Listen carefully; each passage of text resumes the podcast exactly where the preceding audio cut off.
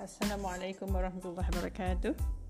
Hari ini kita bercakap mengenai satunya hutang dan gaya hidup. Uh, masalah ini agak biasa bagi kita semua hari ini dan soalnya apabila kita ada satu-satu masalah ataupun cabaran dalam hidup kita, apa yang kita buat?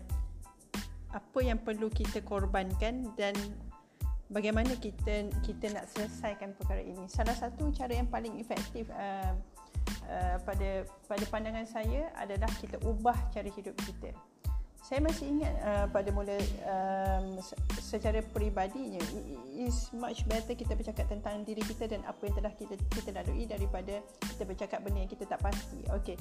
Satu perkara yang pasti yang saya saya saya saya saya positif insya-Allah akan berkesan untuk orang lain juga adalah kita ubah cara hidup kita.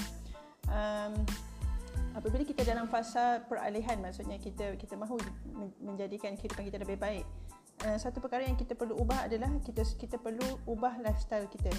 Uh, seandainya tahap tahap uh, kewangan kita adalah tahap uh, yang sedemikian maka apa yang perlu kita korbankan sebagai contoh uh, jika selama ini kita memakai kenderaan daripada daripada uh, Jerman Uh, tetapi disebabkan kita baru baru baru sedang dalam fasa peralihan daripada makan gaji kepada uh, daripada kepada berbisnes. Jadi apa yang kita perlu lakukan adalah kita perlu sacrifice lifestyle kita dengan let go kenderaan kita yang sebenarnya kita tak mampu untuk bayar lagi. Perkara ini nampak macam simple tapi tak semua orang sanggup lakukan kerana ia melibatkan air muka. Uh, bukan maruah ya, dia lebih pada air muka ni ego sebenarnya. Um, um, kita sedar kita dalam keadaan kewangan yang XYZ dan dalam masa yang sama kita nak ubah hidup kita. Tetapi it, it won't happen sebab kita macam stuck tau. Kita macam kita pegang something tapi kita nak pergi ke jauh lagi ke depan tapi kita macam ikat diri kita. Jadi apa yang kita buat adalah lunturkan ego dulu letak tepi letak ataupun buang terus buang tak mudah ya. Kita kita letak tepi dulu. Uh, kita ubah lifestyle kita sikit demi sikit. Apa yang perlu kita let go benda-benda yang akan buat perubahan itu menjadi uh, lebih lancar.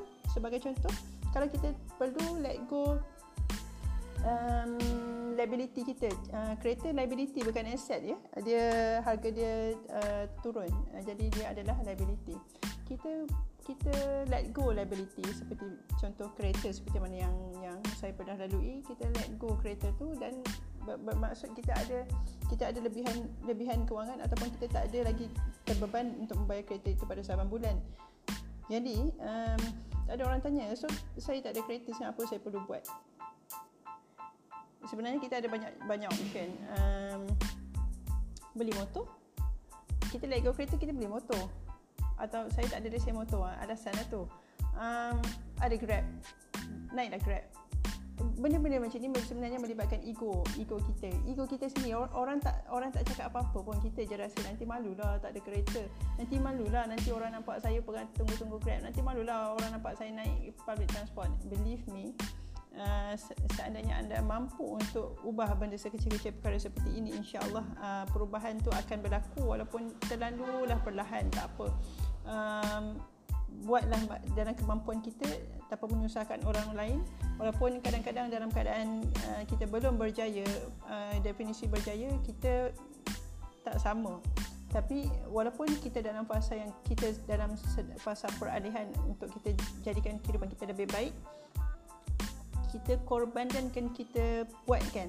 Uh, the do part ni tak semua orang sanggup tapi uh, niat niat tu kena betul. Um, uh, untuk redha Allah kehidupan yang lebih baik. Uh, sebab kita tak tahu kita mati bila ni. Soalnya tak tahu mati bila. Hutang ada banyak lagi.